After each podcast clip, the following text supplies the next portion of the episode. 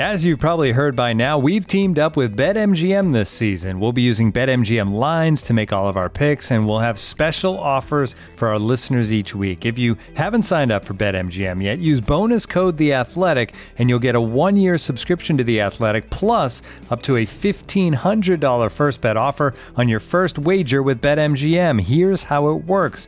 Download the BetMGM app and sign up using bonus code The Athletic. Make your first deposit of at least $10, place your first bet on any game, and claim your voucher for a one-year subscription to The Athletic. See BetMGM.com for terms. U.S. promotional offers not available in D.C., Mississippi, New York, Nevada, Ontario, or Puerto Rico. Gambling problem? Call 1-800-GAMBLER. Available in the U.S. Call 877-8-HOPE-NY or text HOPE-NY 467-369 in New York. Call 1-800-NEXT-STEP in Arizona. 1-800-327-5050 in Massachusetts. 1-800-BETS-OFF in Iowa. 1-800-270-7117 for confidential help in Michigan. 1-800-981-0023 in Puerto Rico. First bet offer for new customers only in partnership with Kansas Crossing Casino and Hotel. Don't forget, if you haven't signed up for BetMGM yet, use bonus code The Athletic, and you'll get a one-year subscription to The Athletic, plus up to a fifteen hundred dollar first bet offer on your first wager.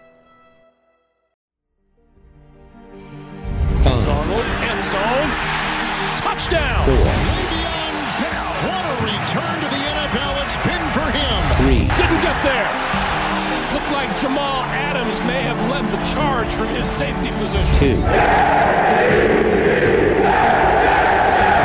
one. Ladies and gentlemen, welcome aboard the Athletics Can't Wait Jets podcast, your nonstop shop for all things Jets. Now, here are your hosts, Tim McMaster and Connor Hughes. Listen safely. Can't wait. Welcome into our very first emergency podcast here on Can't Wait. We have a great new open just in time for this emergency podcast. Tim McMaster here along with Connor Hughes. And the reason for this, the Jets have made a trade with the New England Patriots. Imagine that. First time since they traded Bill Belichick to the Patriots, they've made a trade. Demaryius Thomas comes to the Jets. A sixth round pick in 2021 goes to the Patriots. Connor, just initial reaction before we dig into this a little bit.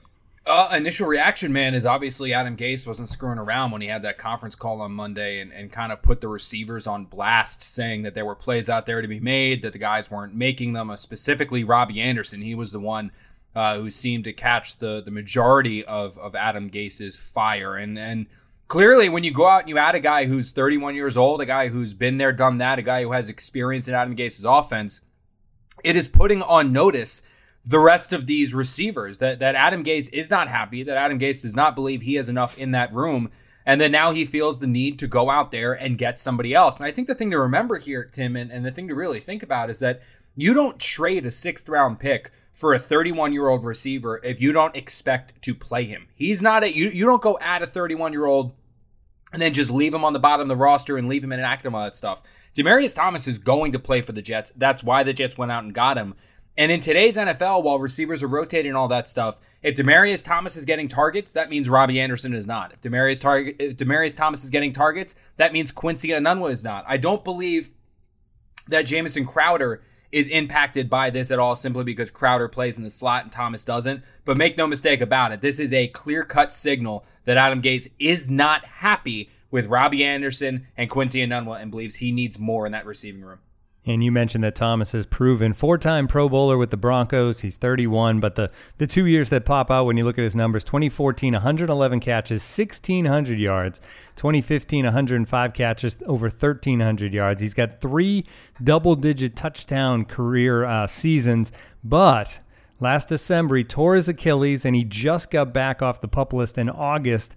Uh, he only played one preseason game. I mean, yes, this guy was a great receiver. The question is, will he be that again after an Achilles? Because that's just a brutal injury. Well, he's not. He's not the same receiver. I mean, I think. I think that's that's obvious. Is that he's not the same guy. You just need to look at what he's done the last couple of years, and you'll see that. I mean, in 2017 with the Broncos, 83 catches, 949, five touchdowns. That was a decent season, but but you kind of started to see the downfall coming. And then obviously with the Broncos in 2018, before he went on over there to the Texans in eight games, he had 36 catches for 400 yards. Extend that over a 16 game season, and he's on pace for you know a little under 80 grabs for for about 800 yards or so and six touchdowns. So uh, this is a guy who can still play some. Don't you know he he's still a competent player. he's still a guy that can bring some things to the offense. But he he's not a guy that, that is the, the you know the player who caught 100 something balls and was a Pro Bowler and all that. So so that's that's why again that's kind of why I'm a little interested in why the Jets decided to add him and how they're going to use him. But uh, clear, clearly, like I said, Gase felt he needed more in the receiving room. Seven catches for 87 yards in the Patriots' final preseason game. Obviously, that wasn't necessarily against the ones, but he was at least productive. You look at these two rosters, and it, it kind of goes a long way in telling you why the Patriots are a Super Bowl favorite and the Jets aren't. Demaryius Thomas, basically, with the addition of Antonio Brown, you have Brown, Gordon, Josh Gordon, Julian Edelman, and then I guess even Phillip Dorsett, you could say. Demaryius Thomas, basically the fifth receiver on that Patriots roster, which is why they're able to give him up. And then for the Jets, I mean, you mentioned the the receptions, the targets that he'll take away. If you had to slot him in as a number in there, what is is he the third receiver now for the Jets? Uh, yeah, it's a tough thing, right? I mean, I think I think that right now he's the number four. I think he'll yeah. still be playing, uh, at least from the beginning behind. Well, I'll say number three. I'll say number three because again, Jamison Crowder plays the slot, and and none of these other guys play the slot. So Crowder's kind of in his own world. It's almost like a different position. You know, he's not an X or Y. You know, he's a, he's the slot receiver, which is different than outside guys. Um, so I guess you could say he's number three. He, he's going to be behind Quincy Enunwa. He's going to be behind uh, Robbie Anderson. He's obviously going to be in front of Josh Bellamy um, and and Braxton Berrios, who the, who the Jets claimed off the waiver wire, who's another kind of just punt returner slot receiver. But uh, he he's going to be taking snaps away from these guys, and, and once he gets the offense down, it'll be interesting to see uh, how many of those snaps he takes, how much the Jets are using him. Because if this is a guy who can go out there and still have 800 or 900 yards receiving in a season when he's a full go and he's that kind of player, well, he deserves to be on the field. And then again, if he's on the field, who are you taking off? Does this mean that Quincy Enunwa is just going to be a specialty guy, you know, someone you rotate in there kind of as a as a, you know, hybrid tight end H back receiver kind of like he did when he had a pretty successful 2015 season. Uh, flashed a little bit there then in 2016. Is that the player that you're going to see from the Jets? You know, is that the guy that that, that they're going to go back to using Quincy Enunwa as? Um, is Robbie Anderson going to go back to basically just being a deep threat again and, and, not somebody that they rely on on every single play and instead just rotate him in to try to stretch the defense and take some pressure off Darnold? I don't know. Uh, look, this this addition came out of left field. This came as a massive surprise because when you look at the Jets' issues on offense, receiver obviously wasn't a a, a, a glaring um, uh, area that deserved praise after that game. I mean, those three guys struggled with the exception of Crowder uh, quite a bit in terms of creating separation. Obviously, Robbie Anderson pulled up on a route which which potentially cost the Jets a game. But for Gase to go out there and, and Joe Douglas to go out there and, and sign a guy who, again, 31 years old, proven player, somebody that you are adding to the roster to play, not to just eat up a spot, uh, it's it's pretty intriguing. I'm, I'm I'm very intrigued to see how this thing plays out as we move forward after he starts to get the offense down, after he starts to acclimate himself again, and where he finds a role in this Jets offense. The other part of this equation, before we move on to the new kicker that the Jets have added, is just the Patriots factor, and the they made this deal with Bill Belichick. I'm not sure if that's more shocking from a Belichick standpoint or a Jet standpoint, but you know the Yankees don't make trades with the Red Sox. The Yankees don't make trades with the Mets. Um, rivals within a division or within a city. These these things happen rarely. So it, it makes you understand that, I mean, Demaryius Thomas had to have been the best option available via trade because you would think if there was anybody similar, they would have made this deal with a different team than the Patriots. Well, here's the here's the the flip side of that coin uh, for you, Tim, and and that's that the Jets. You have to look at the you're looking at it kind of from from the Jets' perspective, right? Is that you know if the Jets could have gone to anyone else, you also have to realize that if Demaryius Thomas was that talented of a player right now. If Demaryius Thomas was somebody that was ready to play and and and make a massive impact to that electric Patriots offense right now, they are not trading him to their division rival. They are not trying to help the Jets get better. They are not right. trying to help the Jets win football games. If the Jets go 0 16, Bill Belichick will be well, Bill Belichick might have a smile on his face if that were to happen. You might actually see a Bill Belichick smile. So the Patriots, this is a very calculated decision, and that's why I kind of temper the expectation slightly with, with, Jet fans potentially thinking they're getting a guy that can have a thousand yards and, and 80 or 90 catches because if Thomas was still that kind of a player, the Patriots would not be trading him to their division rival. Um, so so that's something that, that I would I would absolutely take into consideration and, and something that I would make note of. Well, we've learned one thing, and that is Adam Gase not messing around. Like you said, he, the game went poorly on Sunday, and he's making moves. Thomas comes over from New England, and Kaare Vedvik also gone. Sam Ficken, the new kicker, as the Jets held a tryout on Tuesday to find a new kicker. I mean, I recommend that they do it pregame at MetLife Stadium. They they went a different direction, Connor. I'm a little disappointed in that, but nonetheless, they brought in a bunch of people to try to figure out who would be the best option. Um, just explain how this went down on Tuesday. Uh, well, look, I mean, the Jets kind of made a decision here that they did not believe that that Vedvik could be their kicker, and they brought a slew of guys in to work out. I mean, I'm looking at the sheet right now, and I'll, I'll tweet this out uh, once we once we stop recording this podcast. But I've got one, two, three, four, five different kickers that had come in to to work out for the Jets on Tuesday, and and of those kickers, they believed that Sam was was the best of the bunch, and and they signed him, and they're going to give him a chance to be the guy. And I'm sure that if he goes out and he struggles and and he misses a couple kicks and costs the Jets a game, well, guess what? On next Tuesday, they're going to have another bunch of people in here, and they're going to keep trying until they find someone that can potentially be this guy. And you know, just background on on uh, on him. Obviously, I mean, he's an undrafted guy, signed out of 2015.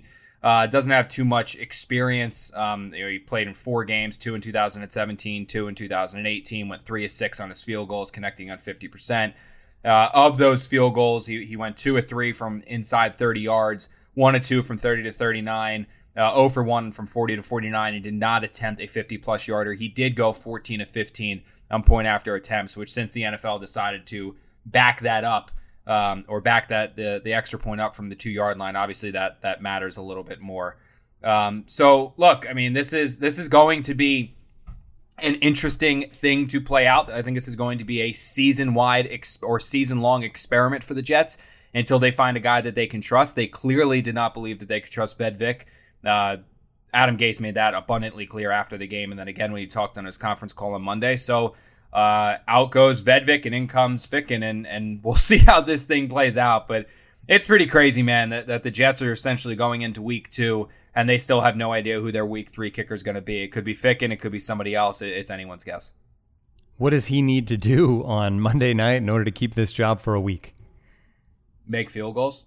I mean, it's that, I mean, it's pretty much that clear. I mean, that, that's what he needs to do. He needs to go out there. He needs to make his point after attempts he needs to make his field goals because if, Vedvik had gone out there and, and, connected on that field goal towards the end of the first half and made his point after attempt, he's still the kicker Reds can trust. So he's got to impress, obviously, in, in these uh, practices leading into the game on Wednesday, Thursday, and Friday, and then on Saturday's walkthrough, impress in warmups before the game Monday, and then obviously try to connect on a couple kicks against the Browns. And and if this is going to be a high scoring game, I mean the Browns just let up 43 points to the Titans, so you figure the Jets offense will able will be able to do a bit more than what they did against the Bills. He's going to have his opportunities for sure. One thing I didn't ask you uh, before we say goodbye on this uh, emergency podcast is do you think Demaryius Thomas plays on Monday night? They do get that extra yeah. practice in, I guess, to uh, no, to try I, to get I him think acclimated. That's probably a little. I, he could. I think he could potentially because he's not learning an entirely new offense. He's worked with Adam Gase before, so he has some familiarity with this verbiage, with this scheme, with the way the Gase calls plays. So there's a chance that he could get in there. Uh, I think, but more likely, the Jets will probably sit him this week, give him a full two weeks in this scheme, uh, full two weeks to reacclimate himself to Gase, and then put him out there. But it, but I, I wouldn't say that's 100. percent I mean, look, we're going to talk to Gase tomorrow on Wednesday after practice or before practice. I'm sorry. So we'll ask him about this, obviously, and we'll get some more insight into it. Uh, I think there's definitely a chance that he could play, and, and Gase will provide more clarity on that. But if I was the Jets in this situation, I'd sit him out for the week. All right, this has been a lot of fun. You can expect these when big news happens. We'll have emergency podcasts for you. Make sure you check out the regularly scheduled podcast as well. On Monday, we had a full recap of uh, the loss to the Bills in week number one. We're going to have a full preview coming up uh, later in the week of that Monday night game against the uh, against the Browns. Of course, the first episode of each week free wherever you get your podcast, whether that's iTunes or Spotify or anywhere else. The second episode, that one's a bonus. You got to subscribe to the Athletic, so make sure you go out and do that as well. This has been good, Connor. Anything else to add to the first emergency podcast? No, man. I just I just like that uh, this is just kind of another example. I mean, of, of the fact that you can never take a break in this industry, uh, just because of like we were talking about this before. Don't we go golfing. Air. Yeah, that's exactly it, man. It's Tuesday, so the, if uh, those of you that don't know the NFL schedule, Tuesday is kind of the universal day off. Uh, players don't practice. Reporters, obviously, you know, I, I you have to work a little bit, but in terms of like this is kind of your Saturday or Sunday, you know, kind of the day where you can take some breaks. So, you know, earlier today, I I, I worked on a story that's up on the Athletic after watching uh, some film of the game, just just basically analyzing um, you know, some extra additional takeaways that maybe I didn't see when I watched the game live that now I did pick up when I watched it back. Uh, filed that story to my editor Chris Strauss. The story went up. I tweeted it out.